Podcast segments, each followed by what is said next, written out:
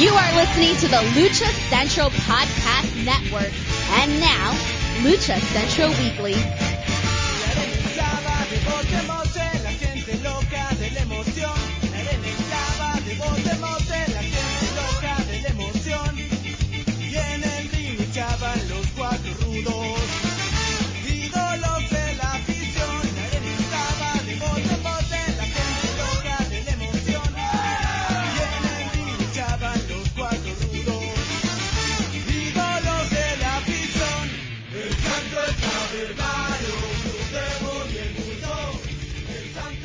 Hello and welcome to another edition of the Lucha Central Weekly Podcast.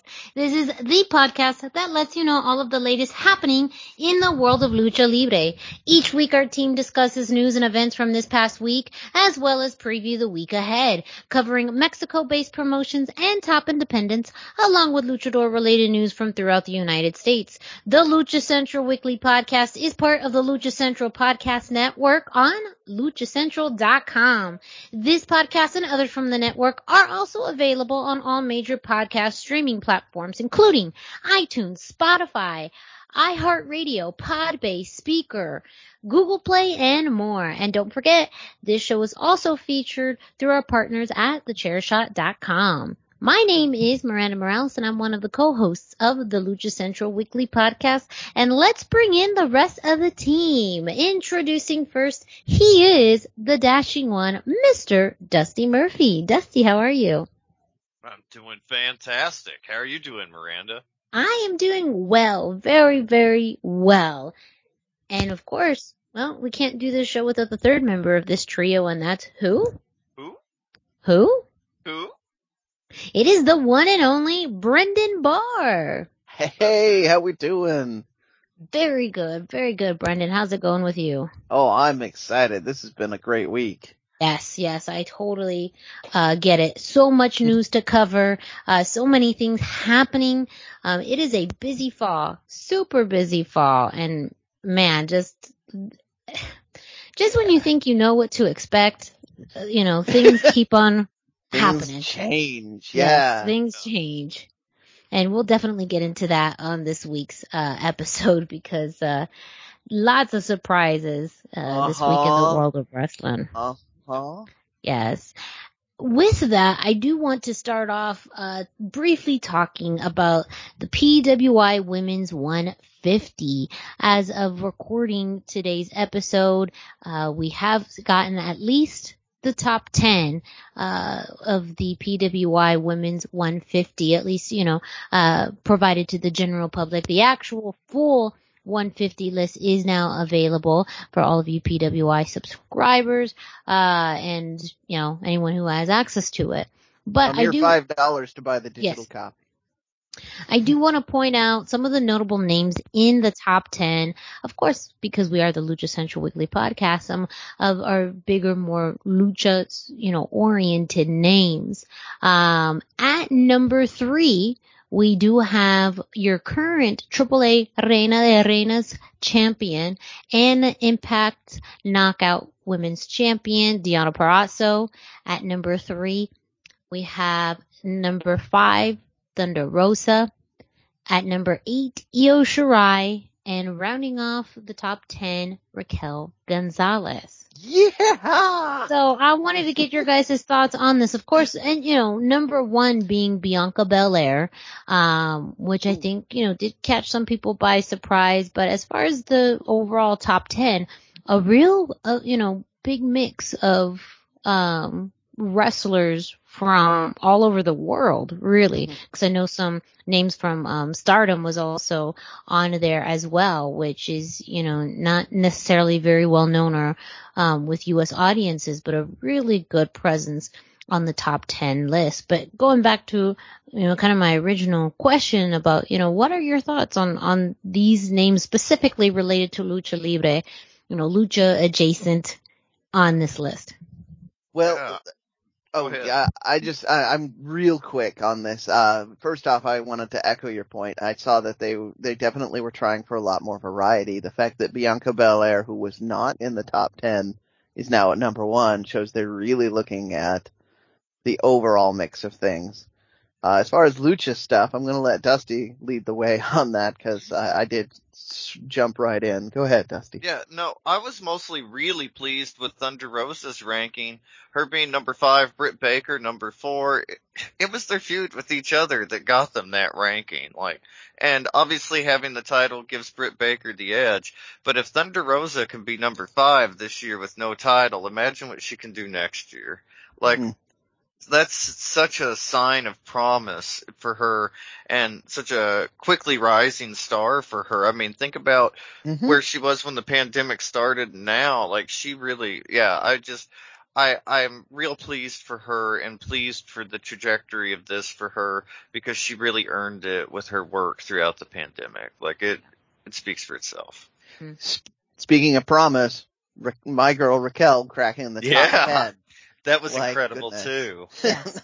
That too. I mean, when you think of 2020, 2020 was really Raquel's year from Yeah. the beginning of the year at NXT Takeover Portland through the end. I mean, really, that is a, an incredible scene of growth for, for her, um, and a complete 180. Yeah, yeah, and uh, I mean, she's earned every step of it. So I, I wasn't shocked, but I was super happy to see that. You know, I mean, top ten and, uh, out of 150 women is a huge, huge deal.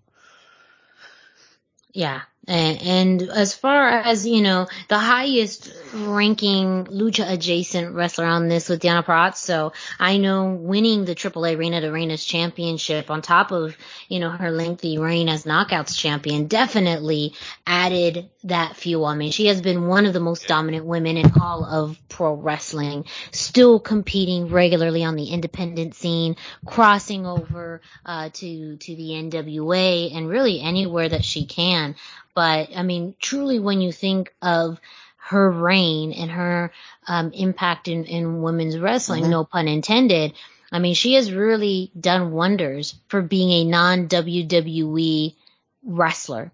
And if anything, already being, you know, going through that system and not finding the level of success that she's been able to have at Impact. I mean, she has literally gone through everyone in the knockouts division, every opponent, including the surprise of Thunder Rosa, you know, at Slammiversary. I mean, it all kind of winds in together. So I'm also very happy uh, for Deonna Purrazzo's really high ranking in this. Um, Io Shirai at number eight.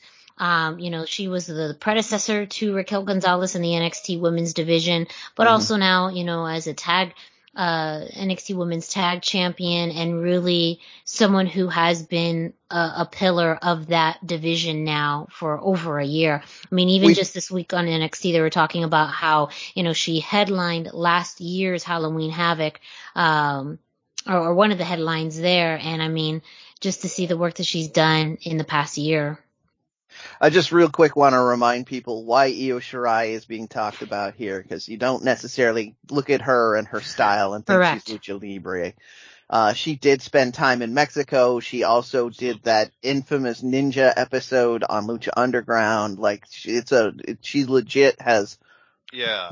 has worked lucha and Yes. and it is a, And- believe very important part of of her history. Yeah. Yeah, Yeah. Yeah. Yeah. Yeah. Mexico. Yeah. Well, and even some of her moves, I'll, I'll talk a little bit about her match, um, you know, this week in NXT, but regularly is a high flyer and incorporates, uh, moonsaults, 619s, um, in, in Yeah. her, you know, kind of regular repertoire.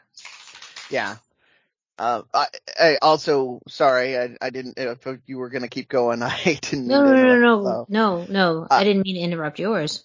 I, I had uh I had the uh the the point earlier that uh Sasha Banks always refers to her history with uh growing up uh, admiring uh Eddie Guerrero, which is something that is not it's important to note that wrestlers Yeah. like Sasha Banks now are growing up being influenced by Rey Mysterio's and Eddie Eddie Guerrero's and and Lucha's influence is is traveling that way too. Yeah. So Yeah. uh, not well, not directly lucha adjacent because she had a pretty traditional American education and, and is, her style is very American South wrestling.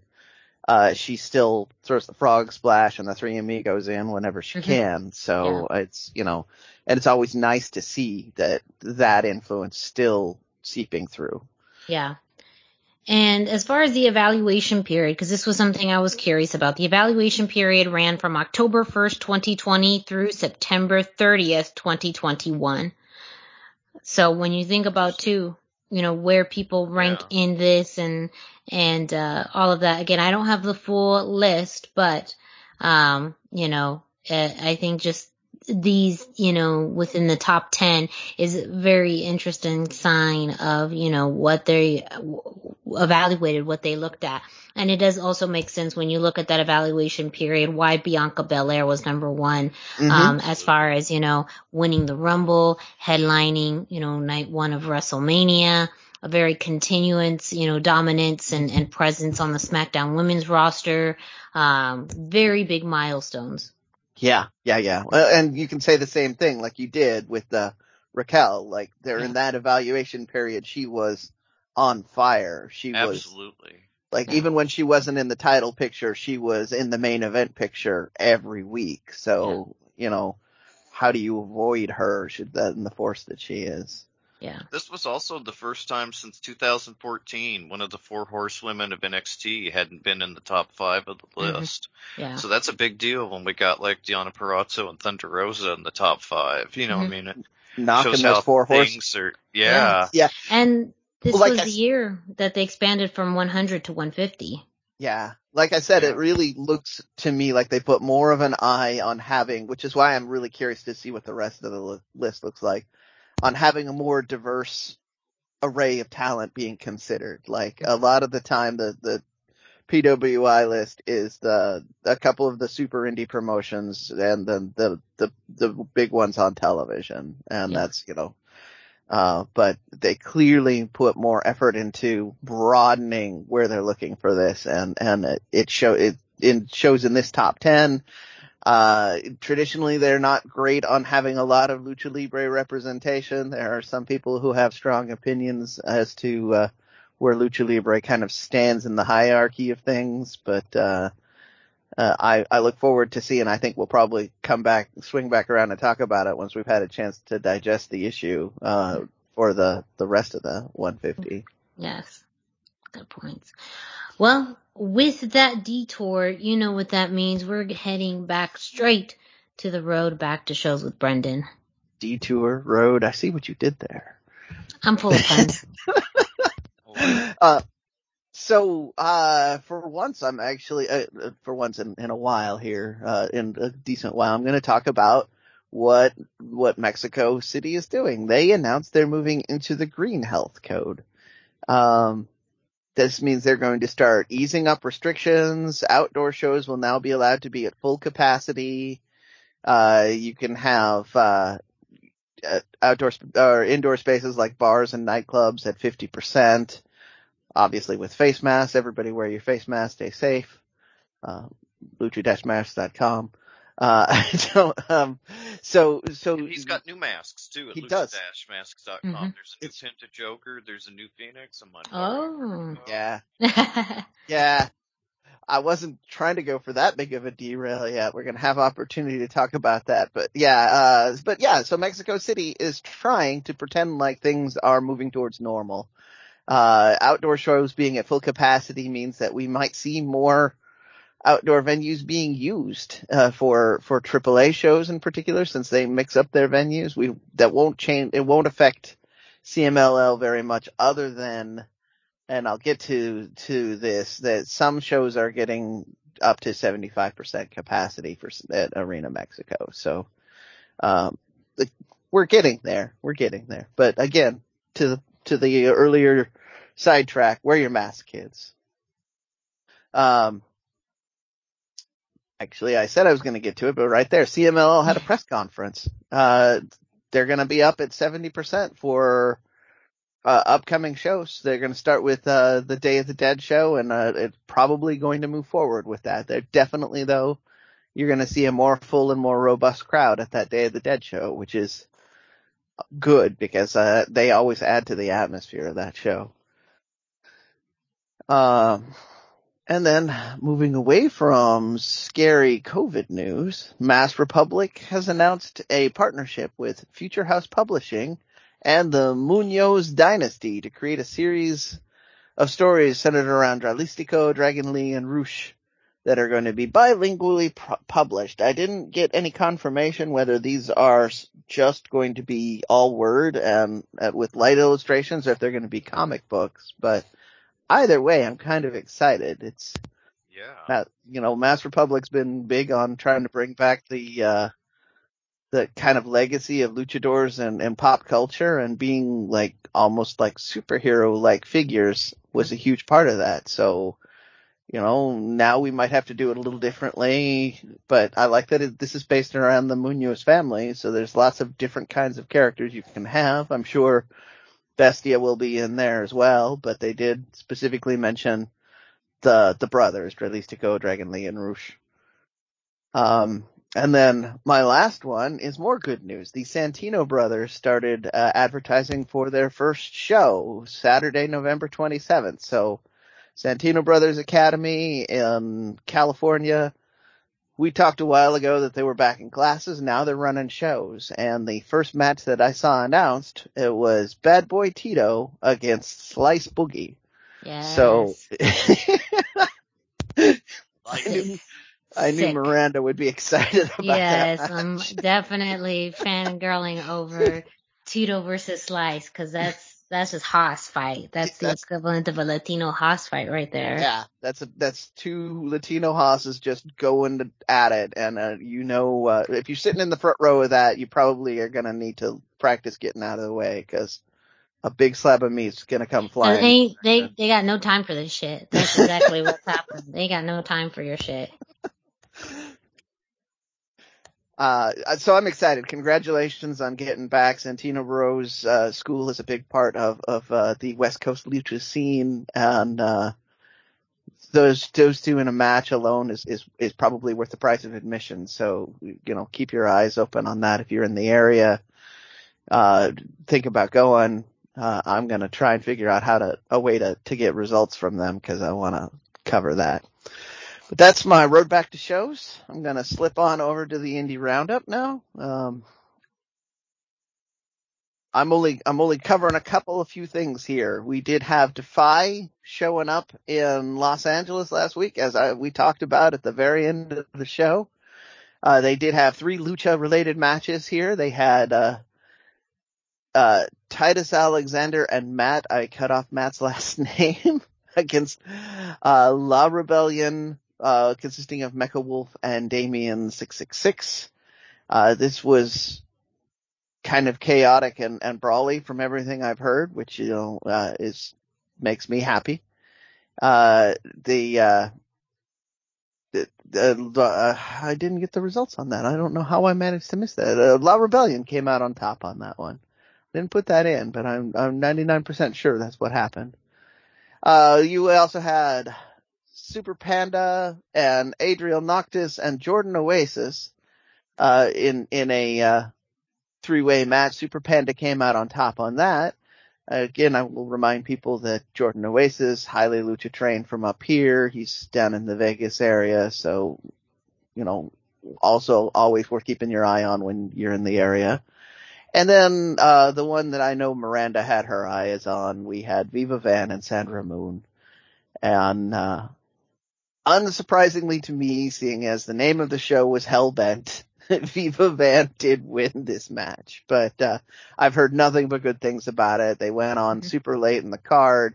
Everybody seemed to be super excited for the match. Uh, congratulations to Viva Van for a big win and a, on a big platform.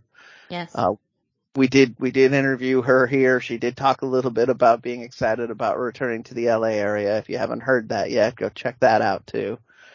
Um, all in all, Defy had a successful event. They did also have La Rebellion signing uh, books over at uh, Republic of Lucha, books and anything else you chose to bring in. So, uh, great weekend for Defy and Lucha Libre in the Los Angeles area. Uh, IWRG in their mountain of matches was doing a, they did a night that was themed around Squid Games. So they had a main event on the Interesting. 17th, right? Can they claim to be the first promotion to capitalize on that? They're the first so. one I'm aware of. Yeah. which as as uh Lucha Blog mentioned over on on his the, the, the nor normally Lucha is way behind the times. Like we're the last ones to get these uh, pop culture references into our show. So uh, them being the first, kind of kind of cool. Uh, so yeah, on the sun, it's uh, on Sunday the 17th. It's up on their YouTube channel, I believe by now. They had a, uh, a, a number of matches that were themed around Squid Games. The main event being uh, a cage match with uh, Hijo del Pirata Morgan, Giant Orion from the the Canada shows they they were bringing down before. Maximo, Lolita, Diosa Quetzal, Hijo de la Brige, Halloween Jr., Villano 5 Jr., uh, Caballero de Plata, Supernova, and Cerebro Negro. The, the concept behind this is that the wrestlers will, will get 5,000 pesos for each wrestler that is eliminated. The match will go on until wrestlers agree to stop or one wrestler remains. And nobody knew who was going to be in this match until they came out. Um, so Pirata, Hijo de Pirata Morgan wound up on top on this. I haven't seen how this played out. I could also be lying when I say a cage. I thought it was a cage, but I'm not seeing that in the recap here. So, uh, yeah, so I mean, interesting match concept. Interesting that it's based on like they uh, apparently they all had Squid Games references in their costuming when they came out. So uh worth checking out. I, I haven't, like I said, I haven't gotten a ch- chance to to fully check it out, but I totally want to go check that match in particular out. But that's uh the 1017 show on IWRG on their YouTube channel. Also on YouTube, Lucha Libre Boom had a, a a card this week, which you can see the whole card, or you can tune in like I did for the main event, which was Averno versus Mistico. Uh, it's, it's so good to have the old school Mistico and Averno in a match. It felt natural, like they'd never stopped feuding with each other. Uh, masks were torn, chairs were thrown, beer was grabbed, and all the, the usual things. Uh, absolutely worth checking out if you are a fan of that more Texas kind of roughhouse mixed with a little bit of high flying because Averno and Mistico can still fly. Uh, Mistico did come out on top with uh, La Mistica as as he should. Uh, you know, the good guys need to win once in a while. Uh, but that's a great match. Uh, and that's my indie roundup for this week. I'm going to once again point out, uh, in addition to me traveling to places like PCW Ultra this weekend, I'm always taking submissions for for coverage. So uh, you know, uh, I know in the past we've had uh, uh, Coastal Championship Wrestling and uh, uh, all uh, an Idaho promotion whose name I'm going to get wrong. I apologize. Uh, the uh, Well, I know we've we've covered different. yeah, yeah, Yeah, I was gonna say we covered, you know, out here on the West Coast, Phoenix, uh, Phoenix Yeah. Championship Wrestling, Future Yep. Stars of Wrestling, Mm-hmm. um, yeah, Coastal Championship based out of Florida, I believe. So, I mean, Yes. we've covered a, a, a lot, um, But- of, of promotions, um, already through this. Indeed. No, what I was getting at is Coastal Championship and uh and a couple of the others are did specific submissions. So Yes. I I would like to always have the submissions. We try and get as much of this on the air. That's why I don't read all of the IWRG results because they do four shows a week, but I want to save room for you guys. So, you know, give us a give us a line. Shoot, it. we'll give out our socials later. But uh, always, if you're a wrestler, if you're a uh, promoter, if you're a fan and you want me want us to talk about your favorite or promotion or the one that's paying you this week, let us know and we will uh you know we'll take care of you. But that's uh my indie roundup for the week. Great. Thank you, Brendan, for both the road back to shows and the indie roundup. Up next, you know what time it is. We're going to kick it Denise, to Denise Salcedo, who brings us this week's Alucha Central Central. Why should you visit thechairshot.com? Thechairshot.com is your home for hard-hitting reviews, news, opinion, and analysis with attitude. Why? Because you're smarter than the average fan. Thechairshot.com. Always use your head. Hey everyone, it's Denise Salcedo here in Lucha Central Central with a reminder of where and when to catch all of the great network content this week. Get the full lineup and listen to all of our shows in the podcast network section of luchacentral.com. On Tuesdays, Masks Mats and Mayhem takes you inside the world of Lucha Underground as they take you weekly through the series with the benefit of hindsight and the benefit of special guests from the groundbreaking series. Check out the premiere video stream every Tuesday at 2 p.m. Pacific, 5 p.m. Eastern on the Lucha Central YouTube channel and at luchacentral.com. Then listen to it on your favorite podcast platform every Wednesday. Tuesday nights live it's Wrestle Boss, where Fabi Chulo talks MMA and pro wrestling with special guests and listener call-ins. Visit WrestleBossLive.com Tuesday nights at 7 p.m. Pacific to listen live or call in with questions or download the show on podcast platforms on Wednesdays. Wednesday nights live on Facebook, it's Spanish show La Mesa de los Margaros, giving you both the news and the cheese made from around the lucha world.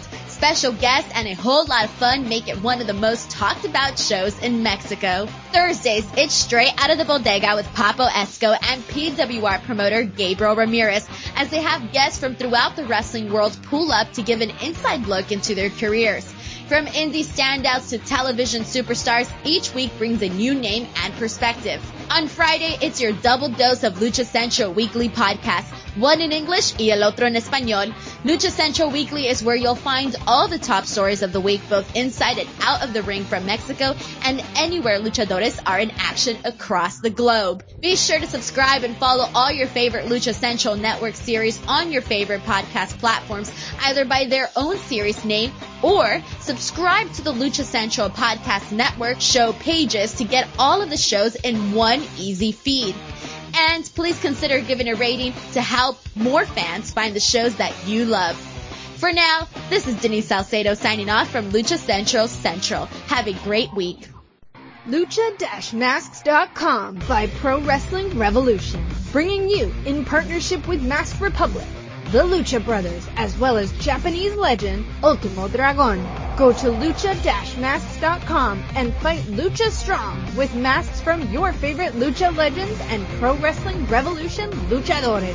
Stay safe in style and represent your favorite luchador. Get yours now at lucha-masks.com, powered by Pro Wrestling Revolution. And as always, a big thank you to Denise Salcedo letting you know what's happening throughout the Lucha Central Podcast Network. So to start off this week's round of news, we're going to start with AAA. Dusty, go ahead and take it away.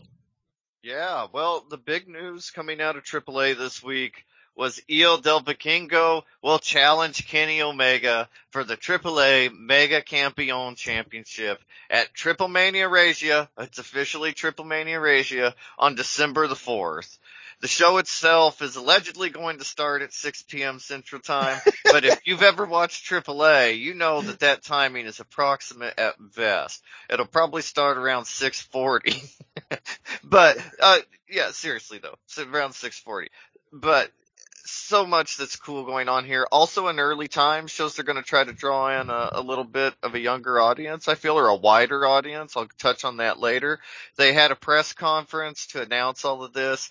Vikingo was on stage and he wasn't aware he was being announced as Kenny's opponent and they let oh. him find oh. out on stage. It was wow. a really emotional moment. So cool. It, it was impossible not to be swayed by his emotion and just feel invested in his emotional investment in the man. You know, like we shared that watching it. I thought that was a, a genius move on AAA's part. Kenny has publicly said that he really wants to wrestle Vikingo. Like that was his AAA dream match. And rumor had been going around that Kenny had been wanting to drop the title title to Vikingo because he saw him as like the, or not if the guy, but a next future top guy. And he felt like, you know, that, that maybe AAA wasn't given enough shine to Vikingo. Vikingo kind of felt the same way and stayed home for a little while during the pandemic. There's a big thing, but everything. He did have a baby. Yeah. Yeah. Well, he wanted his paternity leave. Like, Yes, yes. and that's, that's fair to ask. It's a very modern thing to Especially during the pandemic. You know, at Yeah. that point there were no vaccines. I mean, it was kind of admirable, honestly, especially when he had to stand up to everybody to do it. But now everything's back on track with Vikingo and AAA. Who knows if he gets to win? He should. If there was ever a time for Kenny to drop the belt to somebody, it's right now. This is how you make Vikingo a star.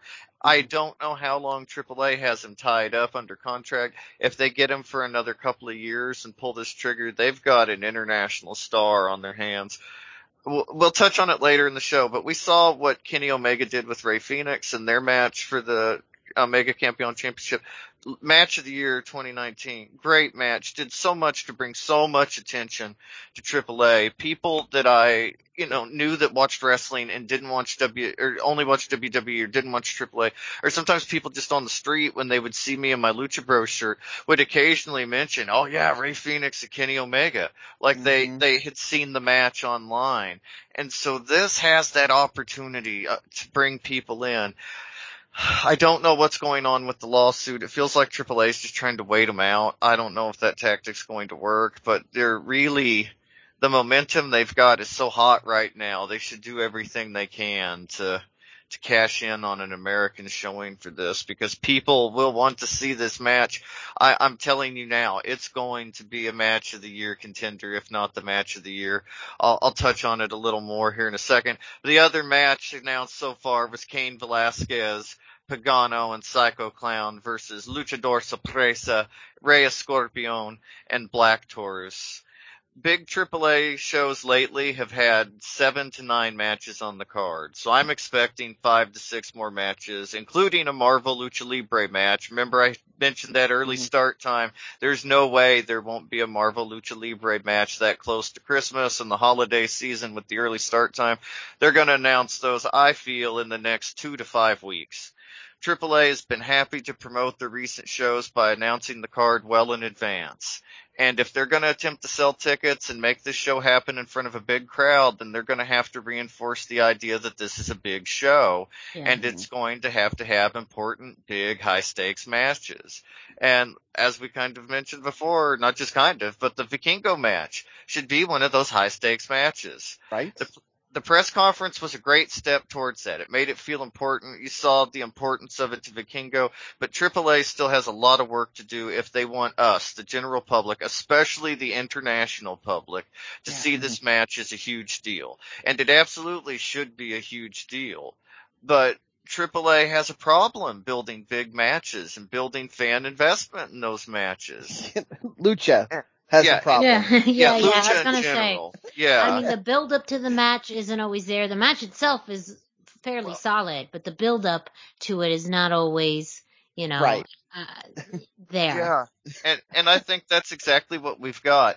I think that if you know, I think that it's very possible this could be the best singles match ever in AAA history. You know, like what we're Mhm. getting ready to see. I think it could be um, you know, a match that people look back on for a, a very, very long time. These two guys, it, Lucha Blog touched on this. It's impossible to mess this up. Like these two guys are so good, no matter what you let them do, it's going to be incredible. I mean, Yeah. Really incredible. Uh, Kenny Omega is one of the best in the world now, regardless of your feelings about him or his place in his booking. His actual in-ring work is one of the best in the world.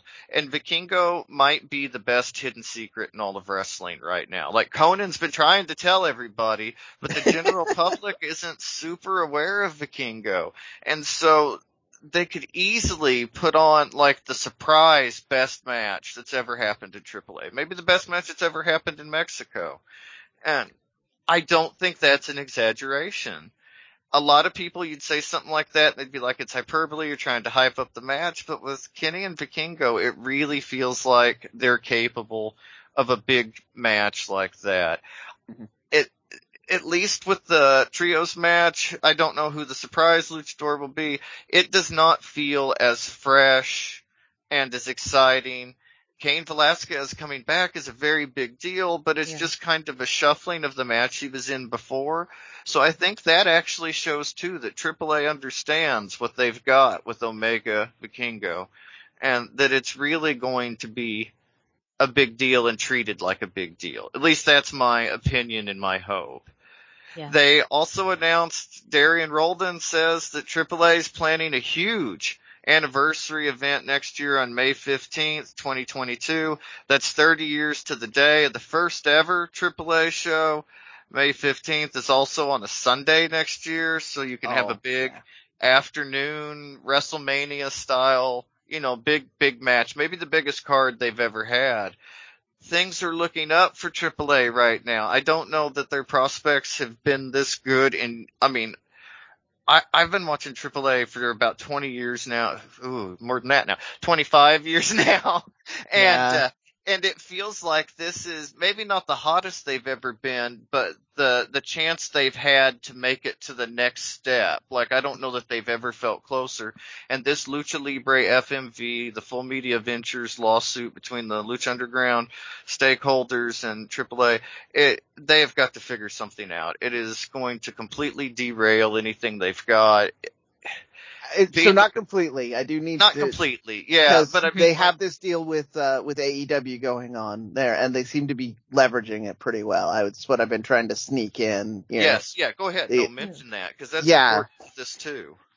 Yeah, so they and because because Kenny Omega's involved, they can very easily get this match put uh, out in America under the AEW auspices. And uh, to your your your point about them waiting it out, that legally speaking, from everything I know from my business degree, that's what they need to do in their position. Unfortunately, as to your point, the momentum they've got says that they can't do that, so they have to Yeah. do these weird things. It's Uh, this weird confluence of necessity versus momentum, and what do, what do you do? Yeah. I mean, what is the more cash adva- advantageous decision? Do you wait it out and keep your money, or do you try to pay them off and make money on this? I mean, legitimately, I feel like this is something you could sell tickets to in a movie theater. And people, Yeah. you know, are kind of doing Watch that the now. battle. You know, Yeah. yeah. Well, I mean, obviously they can't right now, but it's Yeah. that, that level of quality. And so if AAA could make that step, I think that they could be, the, you know, easily on, you know, the largest international brand in America. It would be so mm-hmm. much easier than it is for New Japan coming across the ocean. And Yep. great for us Lucha Libre fans. So hopefully we'll see some of that for all the AAA news, anything that comes out between the time you hear this podcast and the time you hear the next one. Check out luchacentral.com. Pep Carrera will have all the AAA news on there and he will have everything else Lucha Libre on there because it's your place for all things Lucha Libre. Well, this creates kind of an interesting segue. I know we'll get into it a little bit later, but this week in AEW, of course, we got the scheduling changes, uh, you know, with, with, Right. uh, baseball, but also a really big swerve. Just Yes. a swerve. Oh, Swerve the hell out of us. And so we, we mentioned it last week, happening again this week. By the time you hear this, it may have already happened. Dynamite has moved to Saturdays. It makes our schedule for the show a little odd with the recording schedule because we're, we're off when we're normally not off a week. We'll catch back up next week. But also, before I forget, we had Rampage. We'll have the Dynamite for the main discussion, but Rampage was recorded last week. Uh, a fan of the show was there, sent me some information. Friend of mine who also listens to the show said that they saw Andrade versus Pac 2. That was the big spoiler. By the time the show drops, you'll know this happened, so it's not spoiling much. Yes. They said it was one of the best matches of the year and the best match that they had ever seen in person. Like they had never been in person to a match of that caliber. Said it was incredible. Pac wins.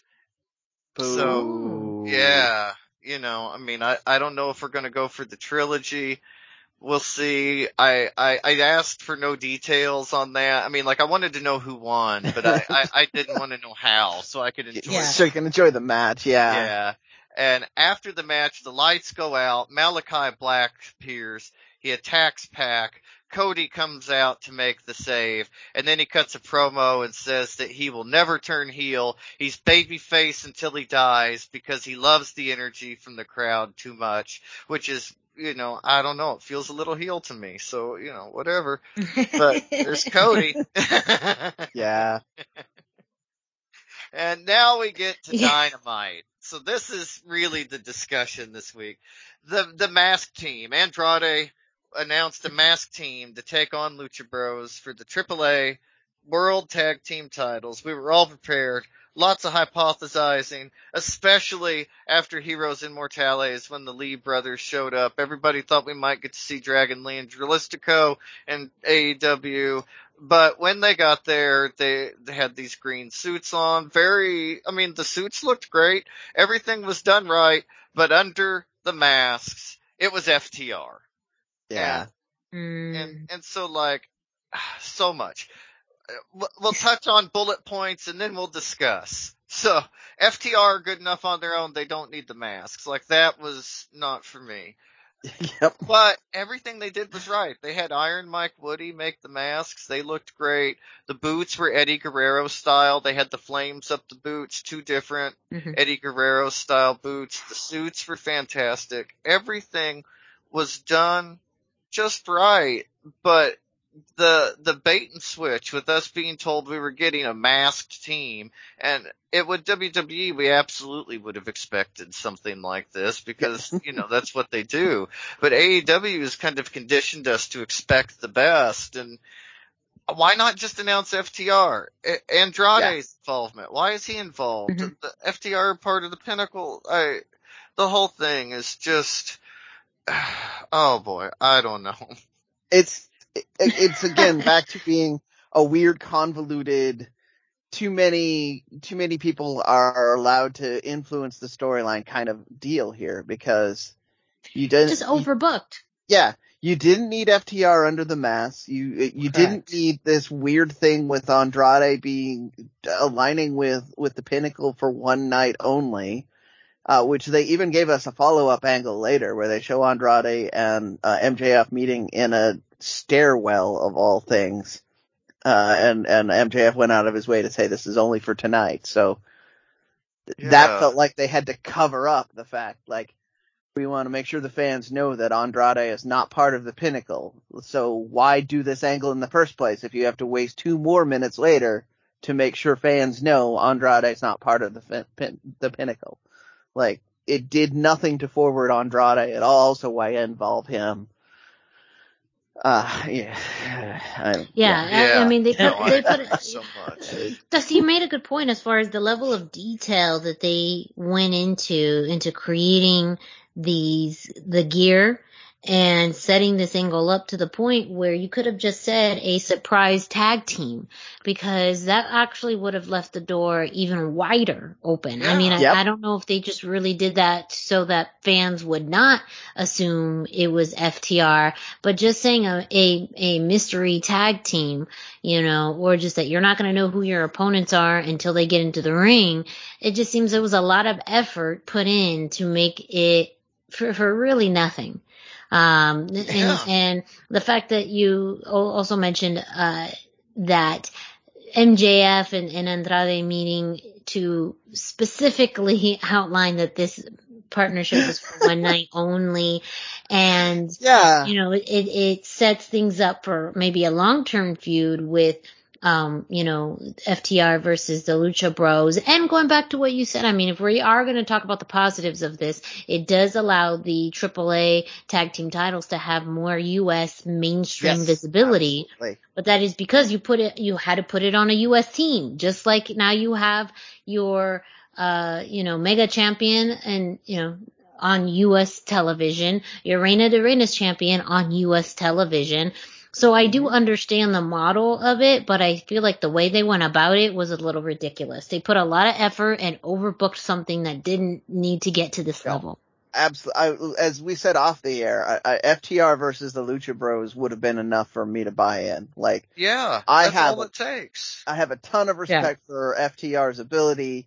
They, uh, you know, they, they will sell themselves publicly as not being a lucha team because people in the States think lucha is all about flips and high flying, but they're about locks and, and brawling. So they're very Yeah. Texas style. It would have been a fantastic match just on that ground alone. And, and you know, I felt that actually detracted from my enjoyment of this match, which was kind of on my tag team dream matches for this year. Yeah. So And it's Yeah. also a big accomplishment for FTR now to be, Yeah. you know, literally they have swept the game of tag team wrestling. You know, Mhm. they have won almost every tag team championship there is to win, which is a huge accomplishment for them. But to go about it in this way makes it, I mean, super rudo, which we commend.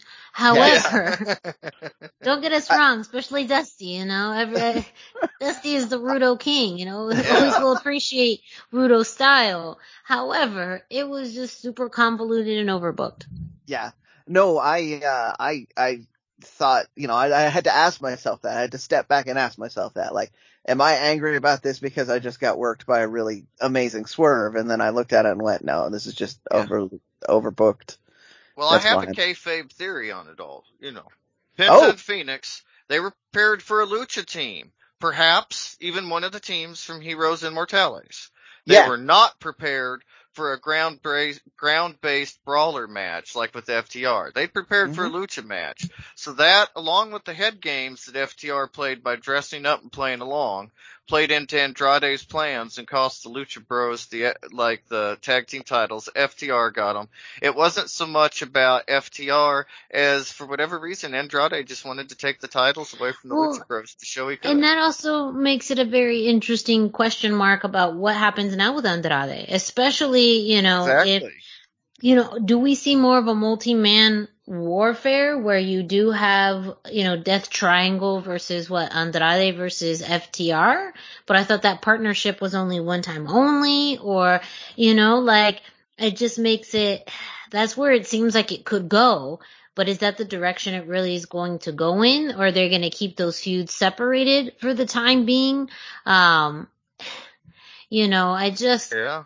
I don't, I don't know. Well, maybe maybe FTR's you know kind of hitched their wagon to Andrade. He got them some tag titles when Pinnacle couldn't. You know that's Well, a pretty I was gonna effective say, thing for a leader and- to do. and- I don't think the pinnacle is even really active right now, you know, just kind of like Yeah. how, I mean, the inner circle is kind of in another feud, but I could also see the pinnacle maybe kind of doing their own separate thing, which at this point I think would be fine too, you know. I saw it- those five masked men attacking somebody backstage. I, you know, I just, I guess it's very much why, you know, and, Yeah. and you go to it like when you think of this from a cultural and, and lucha fanatic standpoint, you essentially have a traditional American team hiding under masks, very good looking and, and very well put together gear to win the AAA tag team titles. Now, this would be something I could obviously see happening in AAA though. So it's not like Yeah. the storyline itself is offensive, but I think the way that you get there is a little bit I don't I don't know. I guess the first initial reaction is a little, you know, Yeah. iffy because because and of swing, you know yeah, to swing it back around, this could turn into an incredibly positive thing depending on how they do it. If the this is all part of a big story that uh, uh, evolves over the next several weeks and you know leads to to other things, then we could all be eating our words. But uh, yeah, and and I hope that's true. I, I just I, I have less I have less and less faith that AEW is doing that because it always feels like what happens is they just tell I, we know this for a fact that that they just tell the wrestlers the finish and they work out all the details, right? So like we that means that you've got all of these creative minds trying to come up with things and nobody telling them maybe let's dial that back a bit or do you know do a program that involves all of Yeah. these things. Uh, so it's a lot of the time it just turns into kind of a muddy mess. However, I will point out, back to my point in the previous segment, we could see FTR Triple Mania Regia. I, I think we will. I don't see how they cannot come at this point. I Yeah. hope Especially with them trying to put on a big show for Regia, uh, Mexico City being green again, as you mentioned. Like Mhm. there, there's a lot going into this, and honestly, FTR versus Lucha Bros in Mexico City is a hot ticket. Like, Yep. You know, it makes me wish I could be there. uh, you know, and again, I, it'll be interesting to see if they experiment with uh, AEW distributing that pay-per-view somehow. I mean, how cool would it be If they Oh, just put up amazing. put up parts of it on their YouTube channel or made it their own little mini pay per view or any of that sort of thing. Yeah. Yeah. And we also have to mention, you know, somebody who was very vocally a big fan of this was Vickie Guerrero. Oh, that's And- true. Yeah, and, and she she was on uh Twitter, you know, she really was a big fan of this match, big fan of FTR winning. She obviously highlighted uh, like I mentioned that they had the Eddie Guerrero style boots. Um, but also, you know, that these were the same titles that Eddie Guerrero and Art Barr once held. You know, they were a AAA tag team champions as well. Almost said AEW, but they were not. They were AAA tag team champions.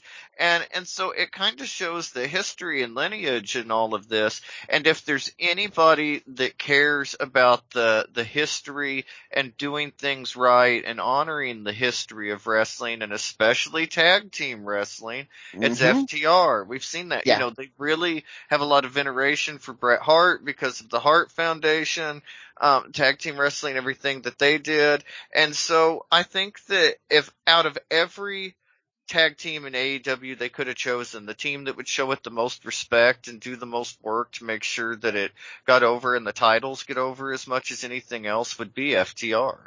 I, I do have to, yeah, sorry, I do have to point out on your tag team veneration thing, a thing that I really love is their new entrance music is a blending of the Rock and Roll Express and Midnight Express musics. So, Yeah, Oh, well, yeah. that makes Yeah, that actually makes a lot of sense. and that's, That's so actually pretty yeah. cool. Yeah, like that's one hundred. Well, now I'm not mad at them anymore. That's pretty cool. That's very cool. Uh, but you know, I, I, I do think it goes back to what we were saying. What they do with the- the follow up next is going to be key. Um, Yeah. you know, it, it's a very big swerve. So to their credit, a huge surprise. And it does tie into elements of two different stories. But, uh, you know, again, AEW for what they put on together in big matches, sometimes storyline wise doesn't make a lot of sense. They Yeah. overbook. It is WCW Nitro type of booking. Mm-hmm. One hundred percent. And, Yeah. and I think fans tend to let AEW get away with it because the matches themselves are amazing. What they do in the ring is Yeah. amazing. But it also, Yeah. at, the, at the end of the day, depends on what kind of wrestling fan you are and what matters more to you. If you are just more concentrated with what's happening in the ring, the storyline buildup doesn't quite matter. And if you're vice versa, more of a storyline driven person, they could do great things in the ring, but you're not drawn to what they're doing because the storyline isn't matching up for you. So, But you know, they could, oh, you could have such a superior product if you just balance those a little more. Like, it, I mean, yeah. you know, when you're building pushing- a sandwich, you're you pushing don't add fire, extra bread to the sandwich. You don't add a, you don't add too much meat or it'll fall That- apart, right? That's a You great know? analogy. Yeah. so good. And I'm hungry Yeah, now, so thank you. Yeah. But also, absolutely right. You are preaching to the choir here, Running Bar. Like I- a oh. hundred percent, a hundred percent. I know you guys are behind me on this, but I just, I have to, I want to get these Yeah. out into the oh. universe. Yeah. Yes. Very it- much agree. Yeah, I, I just agree with, with everything. And a lot of times triple, or not triple A, but A, not triple A for sure. AEW can, like sometimes something doesn't make sense and then the story makes sense. Like you're just seeing the first piece. Mm-hmm. But hopefully that's where we're at right now. It, yeah, I mean, great match. Should have, should have been the marquee. Like I feel like more people would have tuned in if they'd known it was FTR. Yeah. So Yeah, we'll see where true. it's going. It's just a very interesting choice. Well, this Saturday again, Dynamite moves back to Wednesday next week for all the AEW news and everything more. Just like I mentioned at the end of the AAA segment, check out luchacentral.com. Pep's got everything up there. So all the updates and everything will be there. Anything you need to know going forward.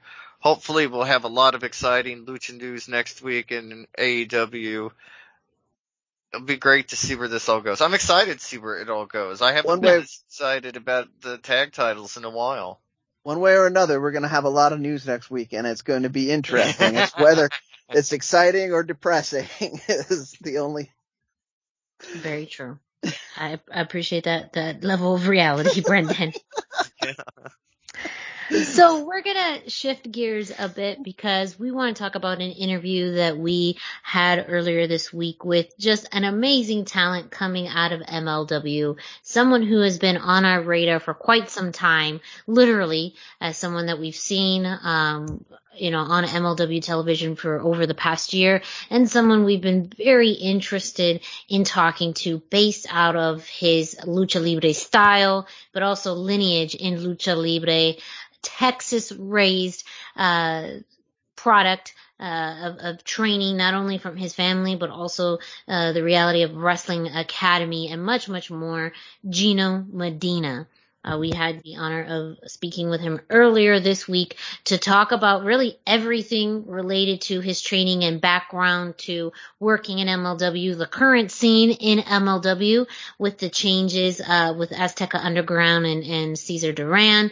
Um, you know, really his influences and style and uh, being able to wrestle, you know, some of the legends that he looked up to.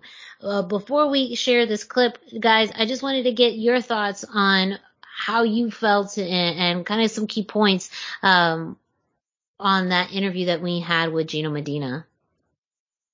I I really liked how far back into like his training, his past, his history, his family history. I mean, everything that he had going on led to him becoming who he is today. Like basically it was his legacy or his uh, destiny to become a luchador. He, I mean, like when you hear his story, you understand. But like this was what he was meant to do, and the pieces yeah. just fall into place for him his whole life, and it's incredible. I love that it yeah, just one of those things that's meant to be, and you got to hear it from right from the source. Yeah, I I mean, uh, kind of around what Dusty's saying. I just really enjoyed his kind of uh his reverence for his roots and his history yes. and his uh his kind of humbleness about where he's come from. Base, you know, he's only what did we what did he say? Twenty five. Like, Twenty five. He's only twenty five. Yeah he's already he's already teaching classes, but still like it's all going back to where he came from. He still talks about hearing Booker T's voice in his head and still wanting to honor his father and his father's legacy. Like, I mean, just the amount of passion for the business that came through in this interview was fantastic. Yeah. Um, really the entire interview is I wouldn't even say just a, a, joy. I mean, it was a joy to participate in it, but the interview itself is just so much great information and knowledge from Gino Medina, even talking about the future of what is, you know, up next for him. He has a really interesting perspective on the future, on everything that's happened over the past year of, you know, as everything that you guys had mentioned on his lineage, on his training, um, in the roots. Such a great perspective and really really valuable insight. So, ladies and gentlemen, we are going to share with you a little clip from our interview with Major League Wrestling's Gino Medina. Uh, you know, we've, we've seen the facts out there that you had your first match at six years old wrestling um, in matchup. So can you just kind of share with us what it was like growing up in a lucha libre family, um, and also what your experiences with wrestling at such a young age? Yeah, uh, ever since I can like, really remember, I've been like in a lucha libre locker room. You know, uh, I was probably like two or like maybe I was still a baby and I was already in the locker rooms. Uh, you know, I had the, like the likes of like Pimpinela and like a lot of people just like taking care of me so when. I was just a baby. You know, uh, that and I would like sneak sneak my way into the ring whenever we can. I don't know. I don't know if you guys been to a lucha libre show, but all yeah. the little kids get in the ring. yeah, they do. And uh, and I was I was one of them. I was one of them like in there like trying to get on the second rope and trying to like balance myself and stuff, doing little suicide dives and whatnot. Uh, but yeah, I was part of that little like culture since I was I don't know since I can remember. I was people ask me like, oh, like how long you been wrestling? How long you been on all this? But like.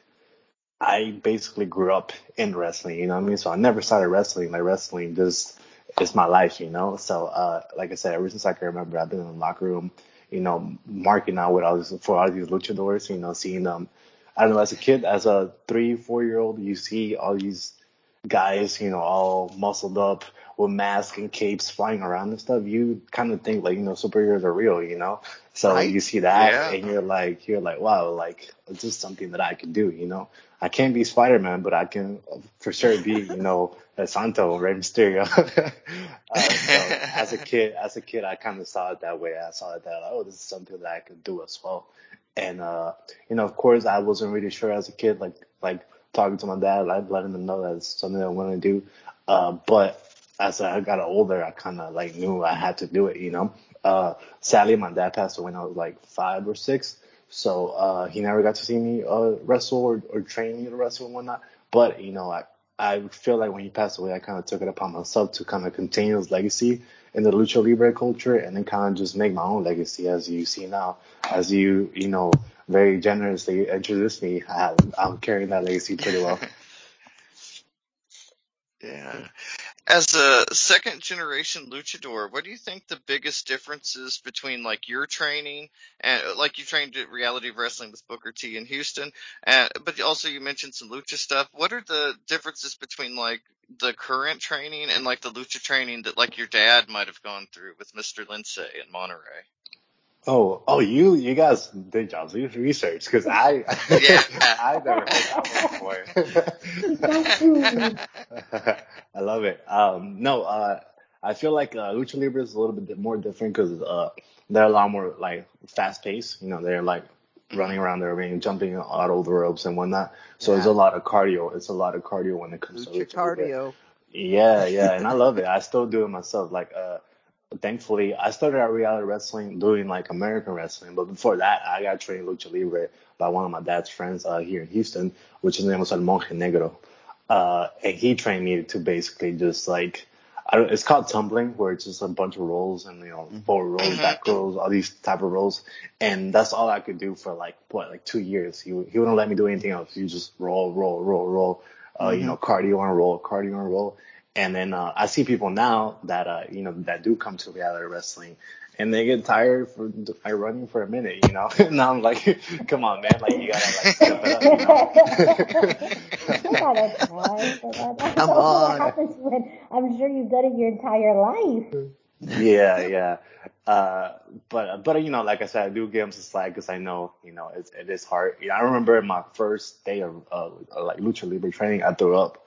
I was like what 14, and I just threw up. You know, um, because you know, of Yeah. course, I did the I did the little like mini stuff back when I was like younger, but like I got my actual training in like at 14. I started training uh, over here. And uh, yeah, uh, it's uh, it's pretty hard because you know, like I said, American wrestling is a lot more like slower pace and a lot more like psychology that goes into it. You know, perfecting the the craft that comes with like everything. You know, psychology wise, you know, or being a Booker, Booker enforced that on us since the beginning. You know, psychology, Yeah. the structure, this and this and that. You know, Lucha, you throw that out the window. you throw it out the window and you just do a cool It's true. hurricanrana. You do a cool, cool, cool hurricanrana, suicide dive, throw them back in, do a crossbody, and you're good.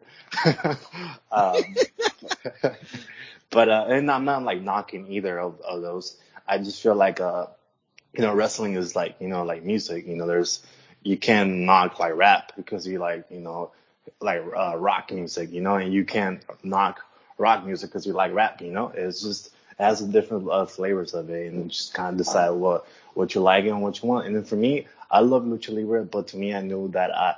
I want to make connections with people. I want to make connections with that crowd. And I knew if I wanted to do that, I had to do uh, this side of that I'm doing now, and which is like the American pro wrestling of it. And uh, and I'm pretty happy with it. I'm pretty happy being able to do both. You know, I'm 25 and I and I can have a match with like I feel like anybody. yeah, literally anybody because we we ran down some of the names that you you've wrestled already and you in out of reality of wrestling you've done a lot of those guys you work great with a lot of a lot of people for sure thank you, thank you. um you No. i mean oh go ahead Oh no, not, and then like I was gonna say, I've just been lucky to like wrestle a lot of the lucha libre legends that like taught me a lot. You know, the likes of like Psycho Clown. You know, uh. El Santo, uh, El Hijo del Santo. I wrestled El Hijo del Santo, and I just couldn't believe that. I was just, I remember being in the ring, like seeing him come out with his cape and everything. And it was just so like, you know, just the legacy that he carries behind that. Like to me, I just couldn't like. You know, comprehend everything that was going on.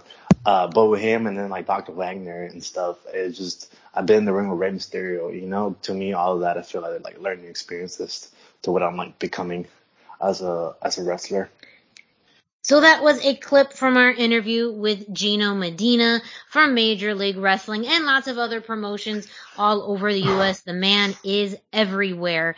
Make sure you stay tuned. The entire interview um, is or already is released on luchacentral.com um, and of course our partners at thechairshot.com. It is available through all of your favorite podcast streaming platforms: Spotify, iTunes, Podbean, Spreaker and just give it a listen. If you are not aware of Gino Medina, if maybe you haven't watched him in Major League Wrestling or aren't aware of his work throughout really the US, but primarily in the Texas wrestling scene, make sure you give it a listen. He's only 25 years old and there's so much more to come from Gino Medina. And that we're going to transition to this week's MLW, uh, a pretty big show with Alpha Fusion, and we had two pretty big uh, lucha adjacent or lucha libre matches. Uh, the first one was a Opera Cup qualifier match, Matt Cross versus Calvin Tankman, and this was really, I mean, a mix of styles, of course, of sizes. Um, but also just, you know, experience. Calvin Tankman hasn't been in the wrestling business nearly as long as Matt Cross, who's been all over the world. Um, and those differences really helped make this match something to watch. Um, of course, Matt Cross, being the veteran, knew exactly how to approach this match with speed right away. He started off with a quick roll up into a double stomp on Tankman and then used that agility um, to help him out with the speed as well. A double kick through the middle ropes to the head of Tankman, actually a few times, and then a suicide dive to the outside. Um, getting back into the ring, Tankman charged at Matt Cross, but Cross did this really fun move he's been doing in MLW, and I don't know if he, I'm sure he's done it a lot before, but it's a cartwheel on the top rope down to the mat, um, but Tankman just caught him with a huge, just shove, push block, however you want to call it. It was like a football player just charging at you. Um, you know, Tankman took charge for a good portion of the match, but Matt Cross was able to gain some momentum back with a big elbow and a big kick to the face of Calvin, Calvin uh, Tankman. Um, Matt Cross had a spring body cross and a double stomp to the back of Tankman um, and sent him outside. Again, utilizing some of that space outside um, and trying to to do some of that um, more high flying maneuvering. However, Calvin Tankman did catch Matt Cross into a power bomb on the ring apron, and in which Calvin Tankman uh, strongly asserted, "Fuck that flippy shit." So now you know where Calvin Tankman stands Honorary on flippy FTR. shit. Yeah, honorary, fuck that flippy shit, quote unquote, from Calvin Tankman himself. They had a big exchange of chops. Um, Tankman with a mean spinning elbow, um, and then Tankman sent Matt Cross into the ropes with a counter, really on, on Cross's neck almost, uh, into a cutter. Um, and he had an amazing shooting star press, missed, but landed on his feet. Um, Tankman then came up with a pop-up elbow. That caused some kind of referee distraction or cross in, in the meantime. Kind of thought that that had hit him right in the eye. Um, that allowed, um, Calvin Tankman to, um, have a mean clothesline and he ended up blasting, um, Cross with a, a back elbow uh, to the head and pinned him to advance in the Opera Cup. So if you are looking for a great match this week, Calvin Tankman versus Matt Cross is one to watch. Calvin Tankman does advance in the Opera Cup tournament. Um, also, we had the main event, Meet King Muertes versus Richard Holliday for the IWA Caribbean Championship. Now this definitely had a lot of story going on. This match was actually set up at the end of last week's episode by Cesar Duran, who utilized, you know, his power, uh, to really for a few things. You know, one, of course, uh, as King Muertes is an ally uh, of Cesar Duran, not as blatant, but we, we know enough to know enough. Um, Richard Holliday is somewhat of a product of Cesar Duran's wrath against Alicia Atout, who had her expose on Cesar Duran. He was not a big fan of. Um, he knows that Alicia and Richard have a ship of sorts. Uh, not, not a relationship, not a friendship. um, you know, not quite enemies, not quite friends but knew, you know, kind of did this as a way to kind of get back at Alicia for her expose. Um, before this match happened though, too, Cesar Duran mentioned, um, you know, Contra and, and, and at least kind of a, somewhat of a loose, partnership or understanding with Contra, and that plays a role because um, prior to the match, Richard Holliday was attacked, um, and he was got his head busted open. Um, he ended up having to sign a waiver in order to compete in this match. Um, but when he came out, um, you had two members of Contra's um, Death Squad out in the ring, keeping an eye out. And then also throughout the match, you had, um, EJ Nduka and Mads Krügger fight in the back area. Hammerstone finally got involved. Um, and then same thing with, um, Joseph for, for Fatu. Um, pretty much Contra versus, you know, team Hammerstone fighting it out in the back, which left Richard Holliday pretty open. Um, in this match though, I mean, you, you started off with shoving, but the majority of this was a fairly brutal brawl um, with King Muertes taking a lot of the fight to Richard Holliday. As you know, Richard Holliday is a good wrestler, but not much of a brawler. Um, and then you also had, uh, you know, Cesar Duran, um, making his point where he spilled champagne all over Richard Holliday's head, uh, when he was outside of the ring. Um, Holliday did end up being able to land a spine buster, um, to help swing some of the momentum back to him, but Mil Muertes came back with a big slam. Um, and then ultimately with everything happening in the back and then the Sentai Death Squad members kind of moving closer to the ring, um, Akira Kwan from, uh, Contra came in to the distraction, um, ended up interfering in the match, but to the point where it didn't really matter because King Muertes was able to um, land his his flatliner and um, pinned Holliday for the win to become the new IWA Caribbean champion. So. Uh, with a lot of things going on between Contra and Team Hammerstone, it does seem now that maybe they have a somewhat alliance with Cesar Duran, um, and it looks like, uh, you know, anyone who aligns with Cesar Duran is going to benefit greatly. And you also have a new IWA Caribbean champion in King Muertes. So congratulations to the king and this. Um, of course, we have a War Chamber happening soon in November, just a few weeks away. So we're going to see these teams match up and then we'll hopefully get more information on the card for War Chamber, um, as we continue to see just the changes and uprising in talent in MLW take center stage. Of course, the Opera Cup, uh, tournament will continue over the next few weeks as well. But that is this week in MLW. And well, up next, you know, you know it, you love it. It's that time of the week. It is this week in Lucha Libre history with Dusty. That's right. It's time for this week in Lucha Libre history. Be sure to check in every day at luchacentral.com for this day in Lucha Libre by Pep Carrera.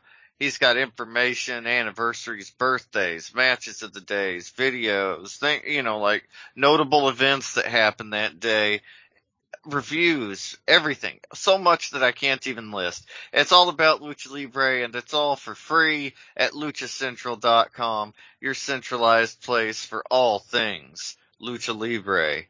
This week we chose October the 19th, 2019 when Kenny Omega defeated Rey Fénix for the AAA Mega Campeon Championship at Héroes Inmortales 13 Omega and Fénix was set up by a confrontation, confrontation between Kenny and Rey Fénix after the Triplemania 27 Trios match between the Omega Young Bucks version of the Elite and Lucha Bros with Laredo Kid.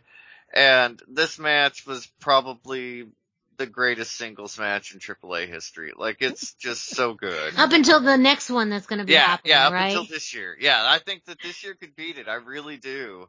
But I mean, this was so good. It was just a frantically paced match. It went 100 miles an hour in all the best ways. Like I don't know how these di- guys did it. Their training and their, you know, cardio work just must be insane. But in spite of the speed and the kind of relent- relentlessness, it still had a beautiful psychology. There were allusions to things like Knightfall Batman with the Bane spot breaking Batman's back that were amazing. And it just really made Kenny and Rey Fénix feel like they were both the best two guys in the world and putting on the match of the year, which it was for 2019 in my opinion. And just a great match. Kenny Omega tried to set up the one winged angel finisher that pretty much the entire match. He hit several running V triggers throughout, but Fénix would get off of Omega's shoulders every time he attempted the one winged angel, so he could never seal the deal.